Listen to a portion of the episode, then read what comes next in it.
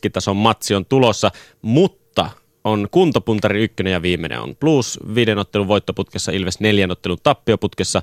He kohtaavat tänään välien selvittely Mansessa, Tampereella, Hakamettässä. Siellä oli ikäheimo ja Esa Keskinen selostamassa ottelua, että nähtäväksi jää minkälaista kiekkoviihdettä tänään Tampereen suunnalta nähdään. Sen lisäksi Ilkka Palomäen mietteitä kuullaan NHL ensimmäisestä neljänneksestä, se kuullaan toisella erätaululla ja ensimmäisellä erätaululla tutustutaan tämän hetken ainoaan puolustavan pelaajaan, joka pitää päässään kultakypärää, eli te- jokereiden Teemu Eroseen. Hänen tutustutaan tuossa ensimmäisellä erätaululla.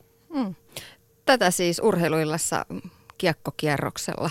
Jere Pehkonen Kyllä vaan. studiossa. Katsotaan, että voittaako Blues taas, nimittäin edellinen tappio on tullut noin kuukausi sitten. Hmm. Tällä mennään. Näillä mennään. Hyvä Tiina. Yes. Viittaukseni kiviin liittyy siihen, että eilen meillä liikuntatunnilla hoidossa sarjassa saatiin kivihoitoa ja se on nyt herättänyt vähän kiinnostusta tuolla sosiaalisessa mediassa. Hmm. Näissä uskomushoidossa, vaihtoehtohoidossa on kuulkaus vähän sellainen juttu, että sellainen pieni kriittisyys on ihan tervettä ja näin se menee, että uskooken tahtoo ja toisaalta myös se näkökulma, että jos joku saa jostakin kivasta hoidosta apua omaan oloonsa, niin onko se nyt niin kauhean vaarallista?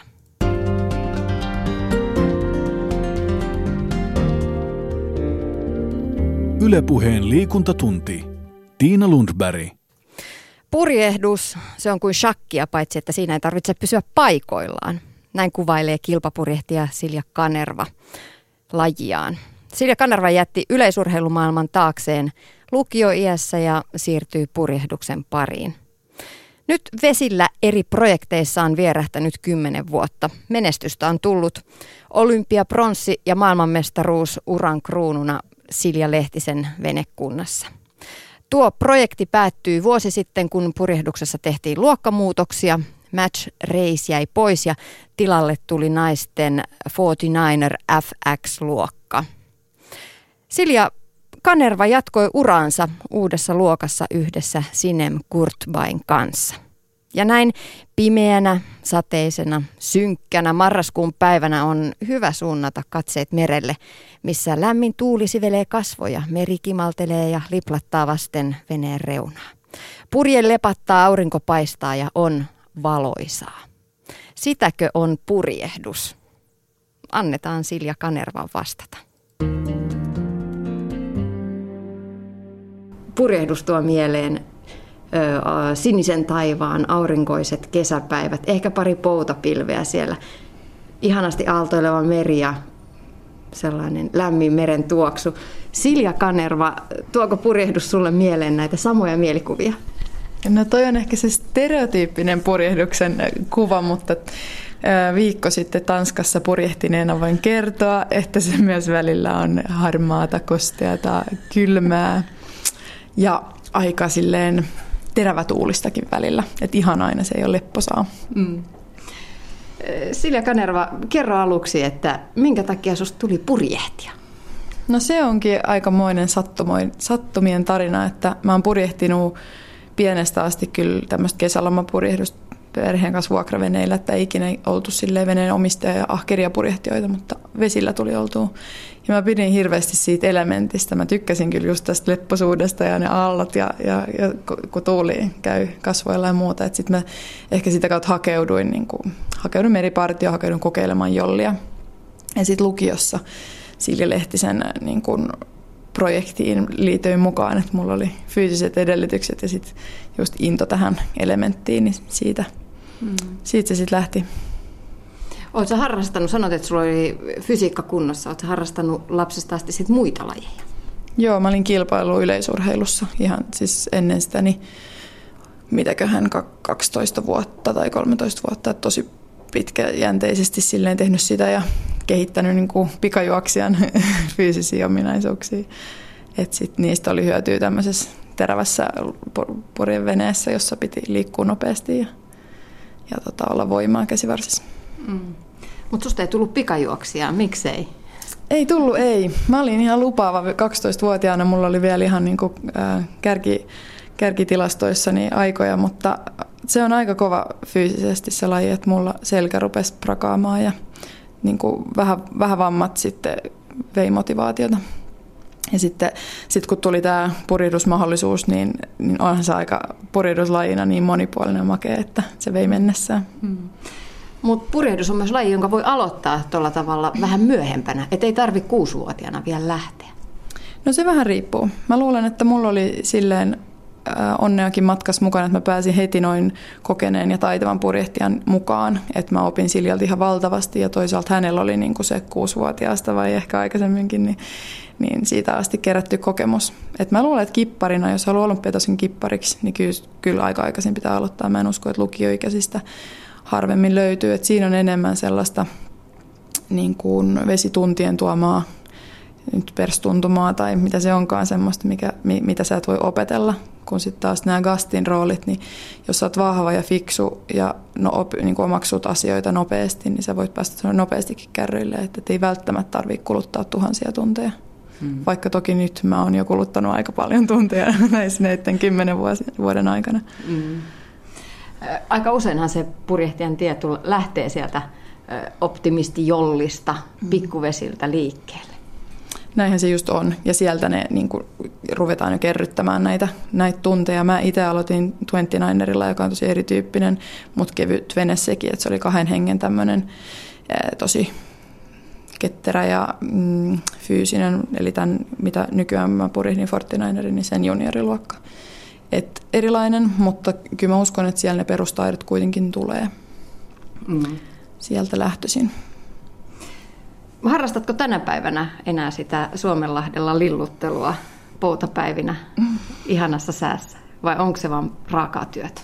No aika, aika vähän täytyy sanoa, että, että perheessä on tällä hetkellä vene ja äm, kyllä päiväksi voi lähteä kaivopuistoon jätskille, mutta, mutta ei, mun on hirveän vaikea rentoutua sitten kuitenkaan niin kuin pidemmällä purjehduksella, että mä tylsistyn, kun siellä ei tapahdu mitään, että jos ei koko ajan olla kääntymässä tai haistelemassa tuulia, niin mitä siellä sitten tehdään. Että...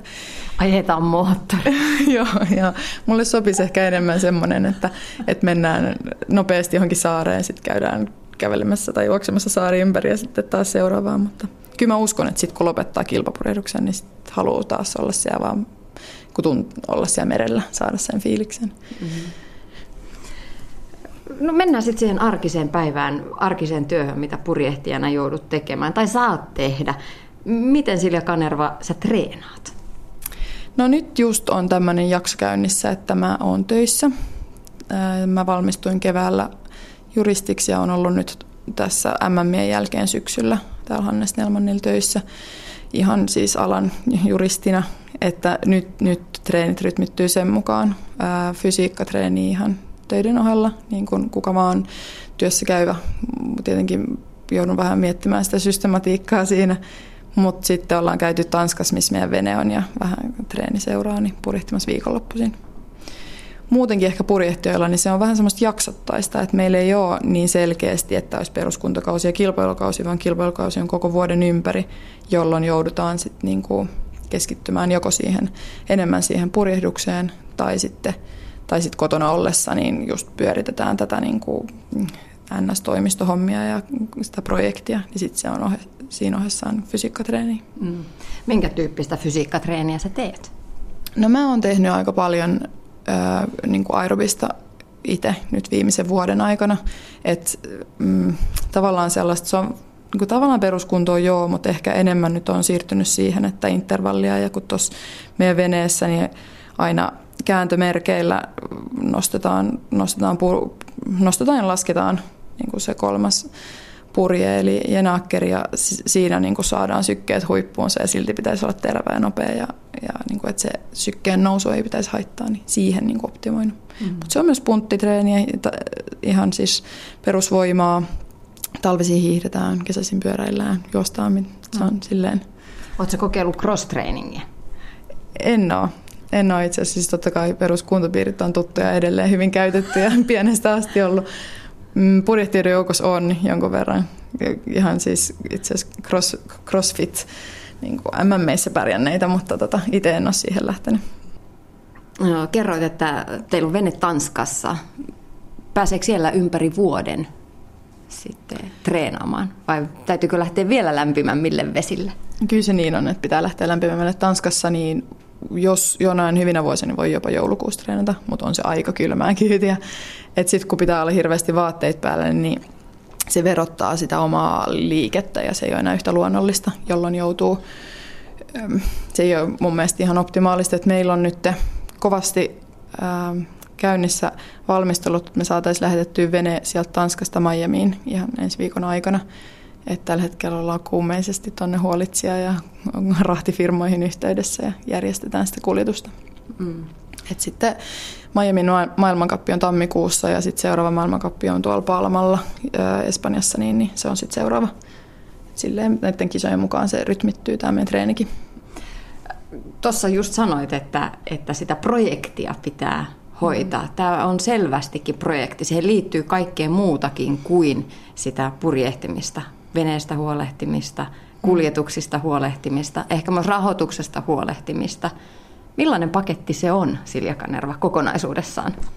Se on aika valtava projekti ja se on nimenomaan, mä näen sen yrityksenä, että ensiksi pitää hoitaa yrityksen rahoitus, sen jälkeen pitää miettiä, että siellä on niin oikeat ihmiset, että on valmentaja ja tiimikaverit ja kaikki ne taustajoukot kunnossa. Sitten meillä on vene, se on, vene on lähtöhinnaltaan 25 tonnia plus kaikki sen vuosittain kuluvat osat. Sitä pitää huoltaa, pitää osata tehdä komposiittikorjauksia, niin kuin aivan valtavan teknisiä asioita, mitä sitten vaan opetellaan alusta asti, koska meillä ei ole niin kuin henkilökuntaa tekemässä sitä. No sitten maailman ympäri on näitä kisoja, eli logistiikka tulee aika isoksi. Euroopan sisällä pystytään ajaa peräkärryä vaan vene ja ajetaan sitten vaikka Etelä-Espanjaan, mutta, mutta sitten kun mennään merten yli, niin sit pitää just näitä logistiikkafirmoja hyödyntää. Ja sitten, ja sitten, ja sitten tämä lista jatkuu, että siinä on tosiaan, on niin kuin kaikki purjehtien omissa hyppysissä, että et vaikka sitten toki haetaan apua liitosta ja valmentajista muualta, niin itse pitää tavallaan koordinoida ja katsoa, että kaikki tulee huolehdittua. Että se niin kuin, projektin johto on itsellä. Mm. Niin, se ei ole ihme, että yleisesti tiedetty asia on, että purjehtijat on aika koulutettua, fiksua väkeä. Jos sun täytyy olla projektin johtaja, niin mm, siitä ymmärrettävistä syistä kaikki on aika koulutettua porukkaa. Joo, kyllä mä luulen, että, että siihen sitten niin toisaalta ihmiset innostuukin tavallaan, että jää sen lajin pariin, koska siinä on tämäkin haaste, että se ei ole pelkästään sitä yhden lihaks, lihaksen tehostamista tai parantamista, vaan niin kuin kaikenlaista, että yllättävän paljon aikaa. Se on ihan niin kuin valtavaa paljon aikaa voi käyttää viikoittain, että ihan minimissään mä luulen, että se on 10 tuntia viikossa, kun viettää näiden asioiden parissa ja välillä siihen menee täys, täystyöviikko ja välillä tuplatyöviikko, että, että se on silleen ihan koko ajan läsnä. Mm. Et, et ihan kirjanpidosta lähtien niin just siihen, että miettimiseen, että mitä me halutaan treenata seuraavalla leirillä. Ja sen jälkeen miettiä, että opittiinko me niitä asioita, mitä me haluttiin treenata. Että tällaista kehittämistä, itsensä kehittämistä siinä ohella tietenkin. Mm.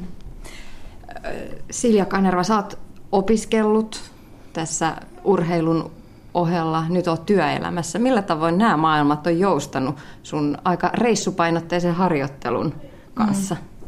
Mä oon aina tehnyt tälle jaksottain niin kuin nytkin, että mä, se on tosi vaikea yhdistää, että oikeasti samaa aikaa reissaisi ja olisi töissä tai opiskelisi. Että mä en ikinä ollutkaan hyvä siinä, että mä leireillä sitten ilta kymmenen jälkeen opiskelisin, vaan että mä olin joko täysillä purjehduksessa tai täysillä opinnoissa ja sain sitä kautta niitä eteenpäin.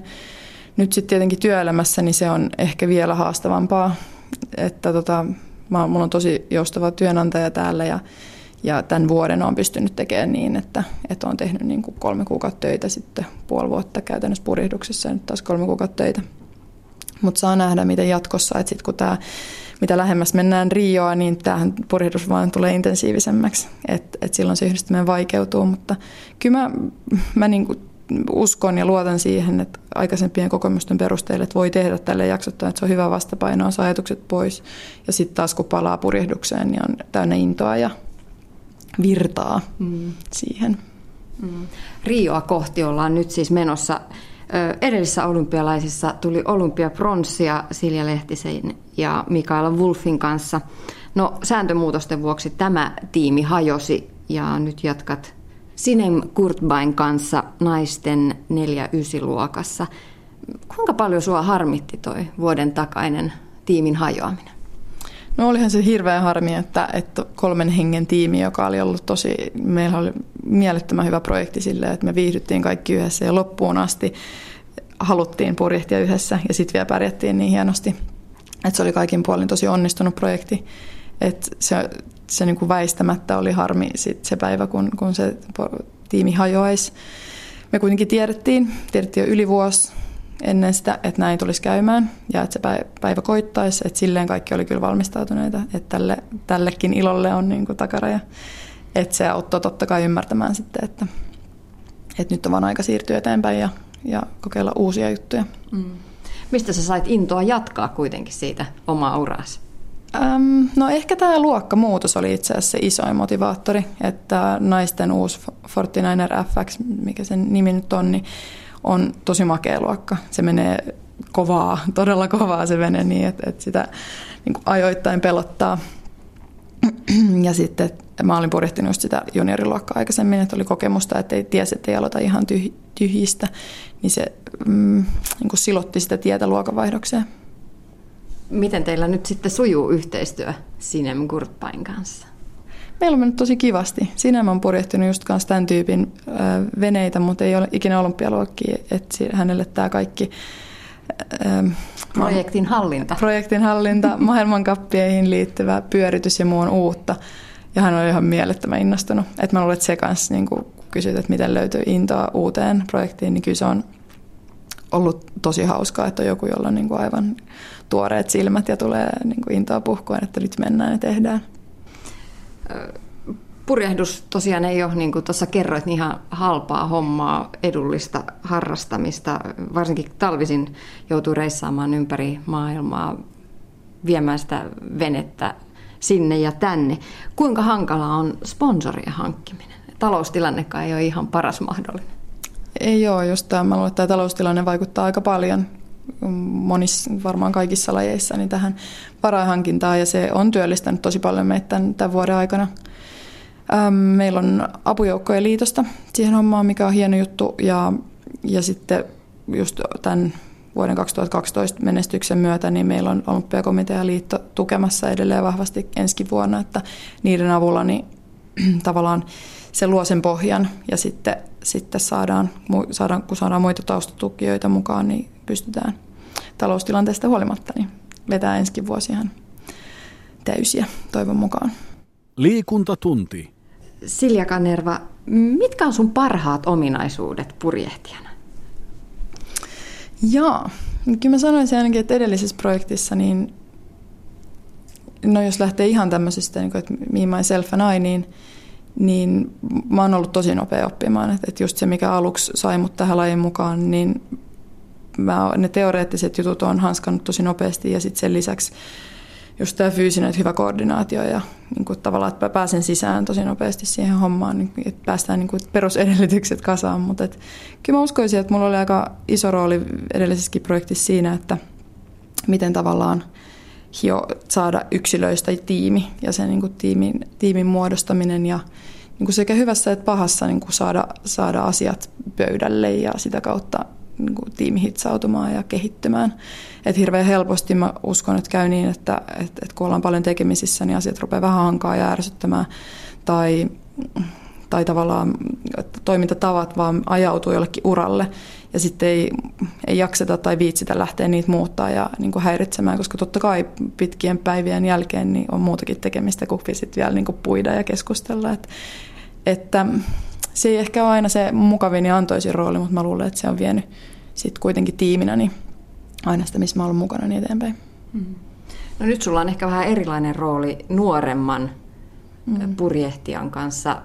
Mitä sä haluaisit hänelle opettaa Sineville?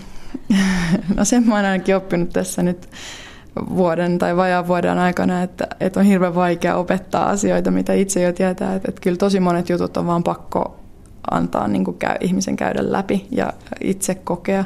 Että ihan silleen, että mä kerron, että, että asiat nyt menee näin, niin se ei ihan niin kuin sillä ole vielä selvä. Mutta tota, kyllä, kyllä mä uskon, että, että meillä, niin kuin, mikä on ollut tapetilla tosi paljon, on kommunikaatio. Että miten opettaa tavallaan sitä, että miten hyvin meidän matchitiimissä kommunikaatio auttoi siihen, että me päästiin tavoitteisiin. Että se oli aivan keskeistä, koska tavallaan meistä toisistamme ei ole hyötyä, ellei me pystytä viestittämään, että mitä me jo tiedetään ja tunnetaan siinä veneessä ja ympäröivissä olosuhteissa. Eli tätä, tätä niin kuin, että miten, miten kommunikaatiosta saadaan tehokasta ja täsmällistä ja tiimiä hyödyttävää. Se on, se on mä luulen, tämän vuoden projekti. Miten te sitten siellä veneessä kommunikoitte keskenänne? Huudatte toisille vai onko se semmoista, että sit siinä vaiheessa, kun ollaan päästy siihen kisaan, niin pelkkä katse riittää, niin toinen tietää, mitä tehdään? No välillä se on niinkin, että, että just sanomattakin tietää ja ymmärtää, mutta mä vertaisin ehkä sitä kommunikaatio tämmöiseen kriisitilanne mm, kommunikointiin, että, että mitä jossain varmaan, en mä tiedä itse asiassa, sairaanhoidossa tai, tai tota armeijassa harjoitellaan, että tavallaan jokaiselle asialle on koodisanansa, että jotta sun ei tarvitse sanoa lausetta, että voisitko sinä ystävällisesti tehdä näin, niin sä sanot, että kiristä tai löysää tai mitä ne onkaan. Ja sitten totta kai ne kommunikaatiot ei ne voi olla niin yksisuuntaista käs- käskyäkään, vaan että ajatus on se, että antaa koko ajan lyhyillä täsmällisillä sanoilla niin palautetta siitä, että miltä toisen tekeminen tuntuu, miltä itsestä tuntuu se veneen liike. Että saataisiin esimerkiksi, että miten vene saadaan kulkemaan nopeasti, niin kipparilla on se ohjauspinna ja siinä on koko ajan tietynlainen paine. Jos, jos siinä on liikaa, jos siinä on kova paine, että joutuu vetämään johonkin suuntaan, se tarkoittaa, että se vene on epäbalanssissa, jolloin sen pitää antaa palautetta, että mikä tämä sana sitten onkin, että nyt on joku pielessä. Ja sitten se gasti taas sanoo, että okei, se antaa takaisin, että okei, mä muutin näin, miltä tuntuu nyt. Tämmöistä keskustelua siinä käydään koko ajan, ja sehän ei voi olla niin, että koko ajan tavallaan, että, että minusta tuntuu nyt siltä, että että tässä on nyt vähän liikaa painetta. Jahaa, no minäpäs kokeilen, että lalalala. Se, se ei voi olla niin tämmöistä tarinan kerrontaa, koska happihan ei edes, edes riitä. Että siinä on aika kuitenkin hengästynytkin. Että, ja sitten on paljon muutakin asiaa, mitä pitää saada viestitettyä samalla. Sen takia ne on tosi täsmällisiä ja lyhyitä, mutta se on ihan jatkuvaa. Niin hetki, hiljaisia hetkiä on hyvin vähän. Onko sulla sykevyötä, sykemittaria ollut tuossa purjehtiessa? Millaisilla sykkeillä siellä no, mennään kisassa? Joo, kyllä mä oon käyttänyt jonkun verran nyt tässä uudessa luokassa vähän vähemmän kuin, kuin aikaisemmin, mutta mä sanoisin, että mun sykke liikkuu siellä niin kuin 130-150 normaali tilanteessa ja sitten korkeimmillaan se on 170-80 välillä, niin kuin nyt ollut voi olla, että välillä menee ihan maksimiinkin, mutta et varmaan, varmaan just niissä kääntömerkeillä, niin se voi nousta sinne 180. Ja sitten tietenkin, kun tulee, jos tulee äkillisiä tilanteita, niin yleensä se on sitten gasti, joka juoksee puolelta toiselle ja korjaa, korjaa tilanteet, että silloin se kans, kans nousee. Mutta si, niin siinä välillä se menee. Mm-hmm. menee. Yllättävän korkea, jos mm-hmm. ajattelee. Mä luulen, että siihen liittyy myös sit se jännitys ja se, että se on aivot koko ajan prosessoi ihan hurjaa määrää dataa ympäriltä. Että se ei, ää, se ei ole niin puhtaasti fyysinen kuormitus, tämä sykkeen korkeus, vaan myös yhdistelmä jännitystä, ajatustyötä ja, ja fysi, fyysistä työtä. Liikuntatunti. Onko sulla purjehduksen lisäksi jotain harrastuksia tai sellaisia mm, kiinnostuksen kohteita, joiden parissa sä pääsit rentoutumaan? Ihan todella. No, täytyy sanoa, että aika vähän on jäänyt aikaa harrastuksille viime vuosina, mutta ehkä semmoinen, mitä mitä teen aina, jos on mahdollista, tai pienikin lomapätkä, niin on erilaiset vaellukset ja mm, tämmöiset pidemmät retket, että kesällä oltiin Simojoelle melomassa Simojoen melkein päästä päähän ja tota, sitten ollaan oltu Lapis vaeltamassa ja tämmöisiä. Mun mielestä on ihanaa mennä jonnekin vähän niin kuin sivistyksen ulkopuolelle ja, ja edetä jotain reittiä vaan eteenpäin. Että tavallaan koko ajan menee eteenpäin, mutta on kuitenkin rentoa ja rauhallista, että ei ole silleen, ei, ei tarvii koko ajan tehdä jotain, mutta ei nyt ole ihan paikallaankaan. Oletko ulkoilmaihminen? Kyllä mä oon, joo, ja sitä kautta mä oon tähän purjennukseen päätynytkin, että ehdottomasti se, se on parasta mahdollista olla luonnonhelmassa ja ulkona. Mikä purjehduksessa, Silja Kanerva, sua kiehtoo? Ja kilpapurjehduksessa mua kiehtoo se, että se, sä et voi voittaa, vaikka saisit kuinka vahva tai nopea että niin kuin ikinä, että se on tosi taktinen peli. mutta sitten toisaalta se ei ole shakki, että sä et istu ja tee, vaan se on, musta on tosi kiinnostava se yhdistelmä. Ja sitten sit toinen ominaisuus purjehduksessa on mun mielestä se, että, että sä et pysty hallitsemaan niitä olosuhteita. Että sä et voi mennä halliin, halliin tekemään sitä tai sä et voi suunnitella kaikkea etukäteen. On aina yllättäviä äm, juttuja, mitä tulee vastaan. Joko se vastustaja tai vastustajat tekee jotain kummallista tai sitten tuuli käyttäytyy, aallot käyttäytyy eri tavalla kuin mitä ajattelee. Että sun pitää vaan, se on tavallaan sitä, että sä hyväksyt kaiken, mitä tulee vastaan ja yrität niissä uusissa yllättävissä tilanteissa pärjätä mahdollisimman parhaalla niin, tavalla. Mm. Se on mun mielestä jännä, siihen ei tylsisti. Selitä mulle vielä vähän sitä taktista puolta siinä purjehduksessa lajissa. Millaista taktista peliä siellä käydään? No monethan on verrannut purjehdusta shakkiin tavallaan, että, että jos, jos toi siirtää tohon, niin mikä on mun muuvi. Ja sitten sä match raceissa varsinkin, kun yksi yhtä vastaan, niin pystyy opettelemaan aika paljon, että kaikki muovit läpi, että jos toi siirtää ukon tonne, niin mikä on mun muuvi. Ja jos, hän, jos purjehtija kääntyy tuohon suuntaan, niin aina oli niin kuin vastaus niihin tilanteisiin. Nyt kun tässä uudessa luokassa on fleet racing, eli, eli kaikki on saman lähtölinjalla, niin sitten se on sä niin kuin päätät, että, että, että jos mä olisin tässä yksin, niin mä lähtisin vaikka oikealle puolelle rataa, että siellä näyttää olevan hyvä tuuli. Mutta et, et kun, sit, kun sä oot menossa siihen oikealle puolelle rataa, niin sun, ne muut veneet aina vaikuttaa. Eli mun pitää katsoa, että no, no nyt kun tuolla onkin noin monta venettä ja ne onkin tiedätkö, vähän nopeampi tai hitaampi, niin mun päätös muuttuu. Eli sulla on joku perussuunnitelma, joka sitten muuttuu sen mukaan, mitä nämä muut veneet sun ympärillä tekee. Ja sitten sitten se on, no, niin, siis ja ne kaikki muuttuu koko ajan, että sen takia se ei ole niin, että niin kuin lähtötilanteessa päätetään ja, ja tehdään loppuun asti, vaan taktiikka on sitä, että, että tekee välillä tosi nopeatkin ratkaisuja. Ihan niin kuin sekunnin murto-osassa päättää ja muuttaakin suunnitelmaa. Mm-hmm. No purjehduksessa tuuli on tietenkin tärkeää. Millainen on hyvä tuuli? Kuuluu sanoa, että kaikki kelit on omia kelejä ja kyllähän se niin onkin, että se on se äh, ihana purjehduksessa, että välillä on ihan kevyttä tuulta, jolloin sun pitää olla veneessä kuin pieni, pieni kissa ja pehmeitä askeleita ei saa puhua eikä hengittää, vaan olla ihan hiljaa, jotta, jotta se vene kulkee hyvin. Ja sitten taas kovalla tuulella sun pitää olla semmoinen niin raju petoeläin, joka niin kuin härkänä vie sitä venettä ja niin kuin tosi rajoja liikkeitä, jotta se vene pysyy sun hallinnassa. Et hyvä tuuli, ja no se on kaikki, milloin pääsee, pääsee purjehtimaan kai, että ihan peilityynellä ei päästä ja sitten taas yli 15 metriä sekunnissa niin, ja vähän ennenkin sitä, niin taaskaan ei päästä.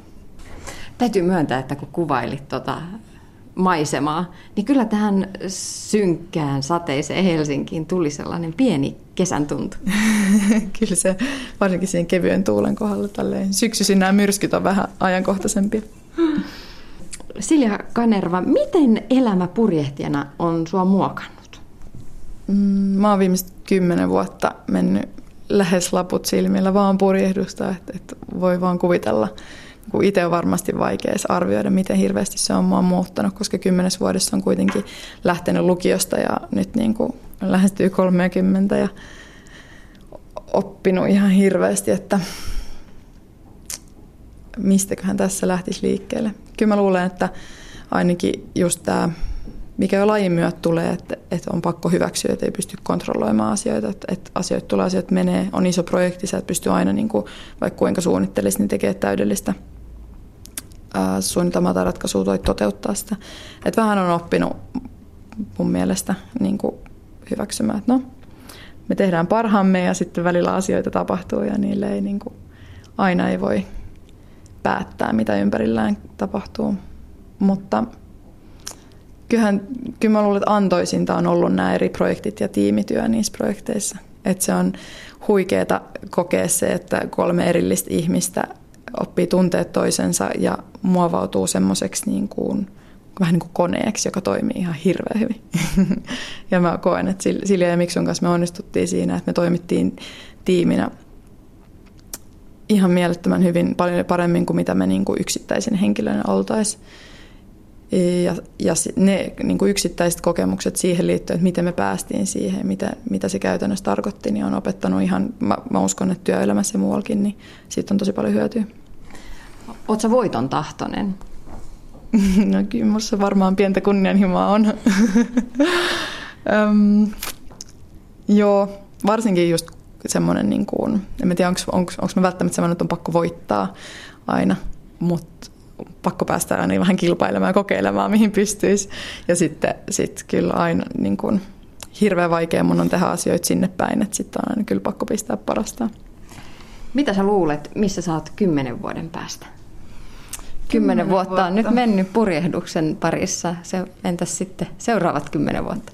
Joo, kyllä mä luulen, että kymmenen vuoden päästä tämä purjehdus on, on just sitä, että, että meri, meri kimmaltaa ja liplattaa ja sitten mennään, kun on, on mukava, mukava tuuli eikä tarvii liikaa ahkeroida.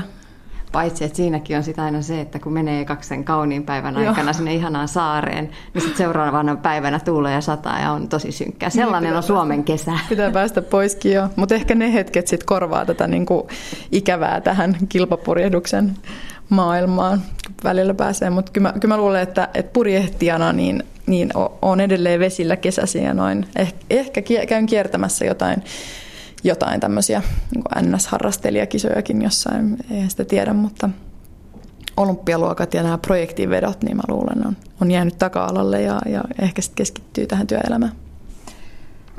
Lopuksi vielä viimeinen kysymys Silja Kanerva. Millaista on sun urheilijaelämä?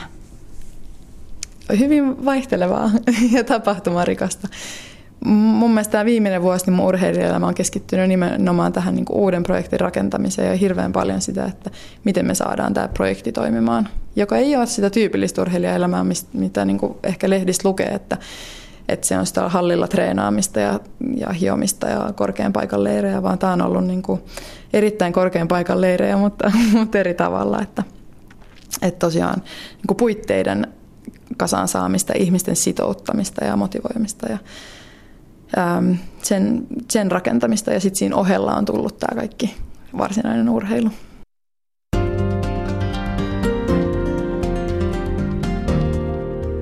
Ylepuheen liikuntatunti. Treeniä ja hyvää oloa maanantaista torstaihin kello 17. Ja tänään urheilijaelämää vieraanamme oli siis purjehtija Silja Kanerva. Sitten tavataan mun tiimisarjassa kilpa cheerleading joukkue HAC Elite. Cheerleading Suomessa on siitä erikoinen laji, että Suomen mestaruuden voittanut ryhmä edustaa Suomea myös maajoukkueena. Tämä tietää pitkää kilpailukautta ja paljon reissuja ulkomaille. Kuinka raskasta on olla Suomen paras? Muun muassa tähän vastauksen antaa HAC, HAC Eliten kapteenit Iina Tiittula ja Viveka Ruseen. Moikka, mä oon Iina.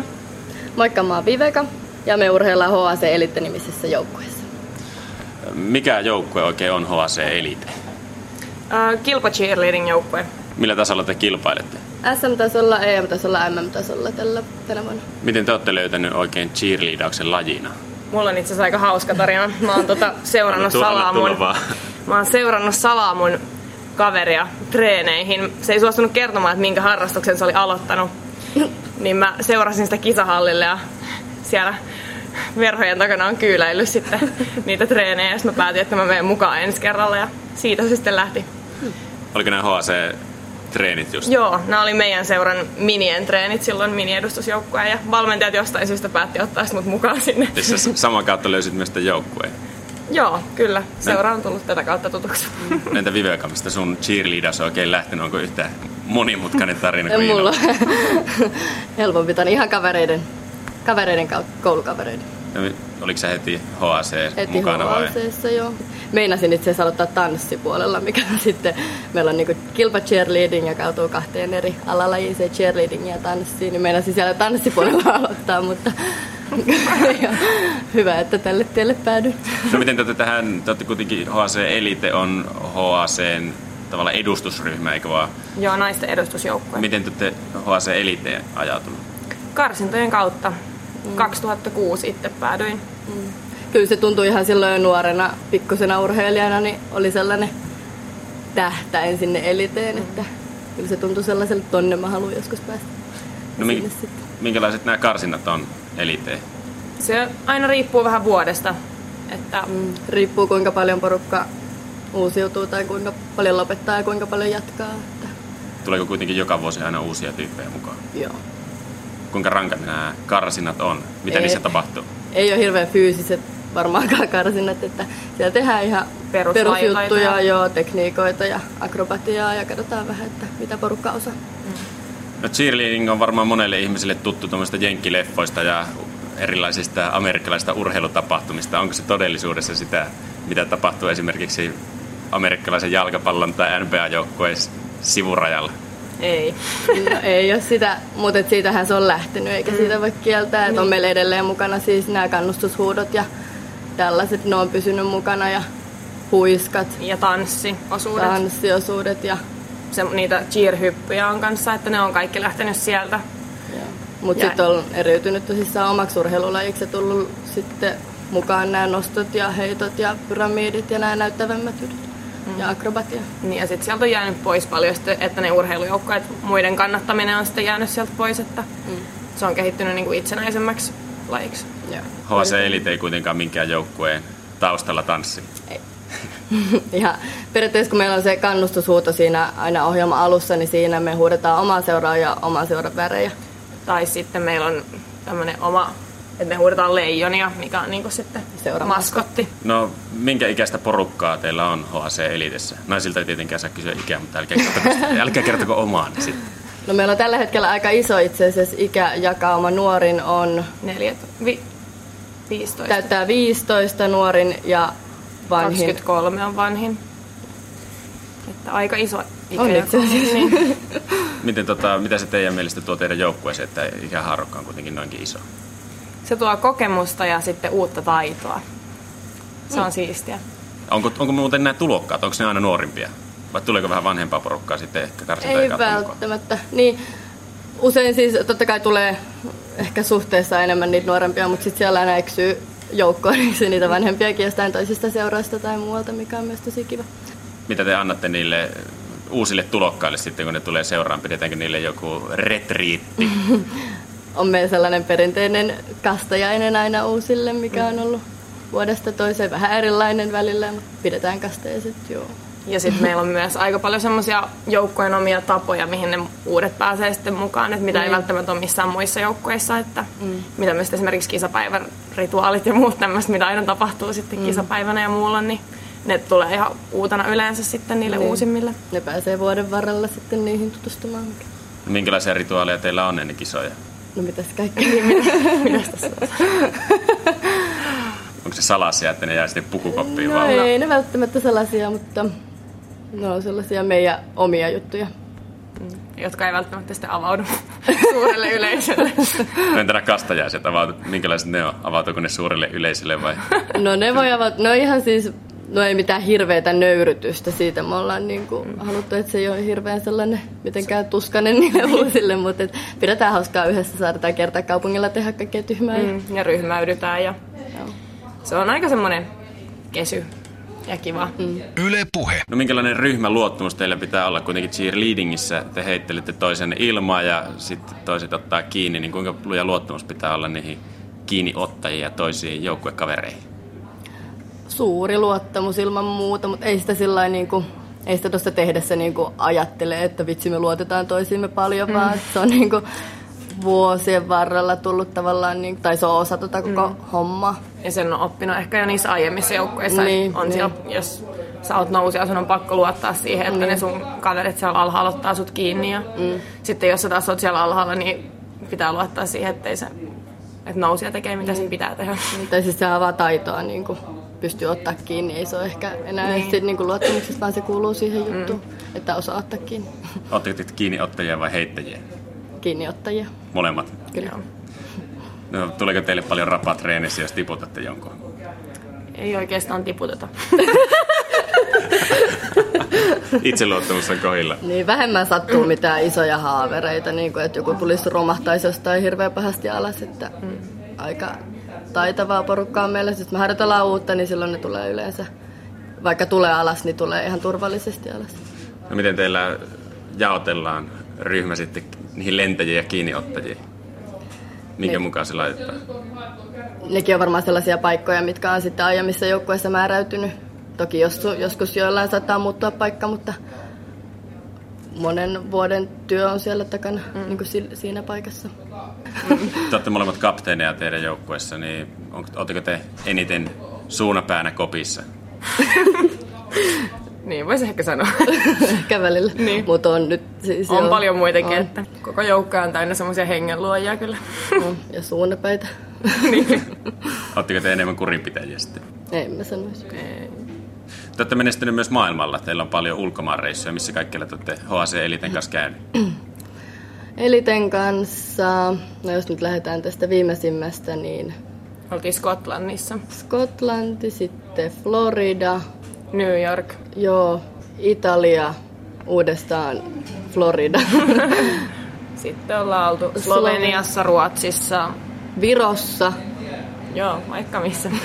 no nyt kuinka pitkältä ajalta nämä reissut on? Kolmen vuoden sisään.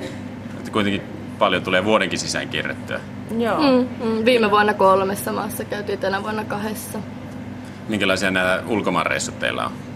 No me ollaan usein tehty myös niin, että sit kun ne jää monilla ainoiksi matkoiksi koko vuoden aikana, kun me tosissaan kustannetaan nämä itse, niin sitten ehkä varaa muille lomareissuille vuoden aikana, niin ollaan koitettu tehdä ne silleen, että ollaan just käyty vaikka New Yorkissa siinä välissä, että vähän sellainen elämysmatkoja kanssa, ettei ja aina oikeastaan päästään, päästään näkemään tosi paljon niitä ympäristöjä, missä ollaan ja aika vapaata on ollut. Että urheilu ja loma vähän samassa. Niin, niin tavallaan. ne tulee käsi kädessä. Mm, muistetaan kuitenkin matkan tarkoitus, mutta että ollaan kuitenkin nähty paljon niillä matkoilla. No miten te olette menestynyt sitten ulkomailla? Aika hyvin. Joo. Että MMEissä nyt kahtena viimeisenä vuonna on tullut pronssimitalit mukaan. Että... Joo. Viime vuonna EMEistä kultaa. No tänä vuonna neljäs ja harmittavasti, mutta yleisesti ottaen hyvin. Niin te edustatte koko Suomea HC Elitessä cheerleadaksen saralla. Onko Suomessa porukka kateellisia teille, kun te voitatte Suomen mestaruuden ja sitä kautta pääsette aina maailmalle kiertämään? No varmasti moni haluaisi olla siinä tilanteessa, mm. ei sitä voi kieltää. Mm. Mutta on hyviä joukkueita ja aina on kova kilpailu siitä paikasta, että niin, ei, se, ei se ikinä tule itsestäänselvyytenä, että, mm. että hyviä joukkueita on paljon. Ja... Pitää tehdä töitä näiden SMienkin eteen. No mitä se merkittää teille edustaa Suomea HC Elitin riveissä niin tuolla maailmalla? Se on kyllä mahtavaa. Siis se, että pääsee just tämän joukkueen kanssa reissaamaan ja saa pukea sen Suomen maajoukkuepuvun päälle, niin mm. niin se on kyllä joka vuosi ehkä parasta. On. MM-kisoissahan me ei niinku olla HAC Eliten nimen alla, vaan silloin me ollaan Suomen maajoukkue. Okay. Ja vaan Suomen nimen alla ja sitten, no EMEissä ollaan sitten HAC Elite sekä Suomi. Mm. No kuinka kauan teidän kausi kestää HC Elitessä? Vuoden. Vuoden. 12 kuukautta. Eli missä vaiheessa ei ole minkäänlaista lomaa? Joulusin on ollut kaksi viikkoa ja kesällä kolme. Että semmoinen kuukauden loma tulee yhteensä siinä vuoden aikana jonnekin väleihin, että, mutta aika tiukkaa treenaamista on joka vuosi. Onko tämä koskaan tuntunut raskalta? Kyllä ajoittain, mutta on se se arvosta. Tai totta kai se tuntuu raskalta välillä, mutta saa siitä niin paljon itselleen mm. sit myös, että kaikki on sen arvosta. Yle Puhe. No mitä sanoisitte, että mikä HAC Elitessä on teidän mielestä parasta joukkueena? Se, kun kaikki on Hyvä. niin omistautuneita niin. ja motivoituneita ja kaikki tähtää niin korkealle ja me tehdään tosi mielettömiä asioita yhdessä treeneissä ihan vaan sen takia, että kaikki haluaa sitä niin paljon. Niin, ja meillä on tosi hyvää ajattelua yhdessä, että se niinku, oh. kaikilla on, niinku, kaikki tähtää just siihen samaan tavoitteeseen, että meillä on niinku, yhteinen tavoite kaikilla ja sen mm. eteen tehdään töitä. Niin... Mm se on kyllä semmoinen, että pystyy luottaa siihen, että kaikki haluaa sitä yhtä paljon. Joo, ja sitten on sen verran kypsää porukkaa, että jos meillä tulee jotain ikinä mitään ongelmia niin kuin missään, niin me ratkotaan ne yhdessä ja me pystytään puhumaan tosi avoimesti keskenään ja jotenkin kaikki on vaan niin sellaista luottamuksellista. Mm. Oletteko te kavereita myös tuolta kentän ulkopuolella? Teettekö te paljon joukkueena juttuja? Näin muuta. Ehdottomasti. kertoa sen tarinan? niin, ei, no siis joo. on, parhaat kaverit tulee varmasti täältä, että niin paljon ollaan oltu yhdessä ja niin kauan mm. tehty töitä yhdessä. Ja sitten taas kouluaikoina on jäänyt monista muiden kavereiden juhlista, paitsi niin kuin ihan vaan, että on ollut treeneissä ja sitä niin, kautta ne kaverit on jäänyt tänne. Ja... kaikki muut niin. kaverit aika lailla pois. Ja... Luonnonvalinta. niin, niin. Vahvimmat selviytyy, sanotaan on, näin. On. Mutta tämähän on mahtavaa, että niin. seitsemän kertaa viikossa näkee vaan parhaita kavereita. Niin, niin. No miten te Ine ja Viveka kuvailisitte HC Eliteä kolmella sanalla? Kunnianhimoisin paras perhe. Oliko tämä paras, mihin me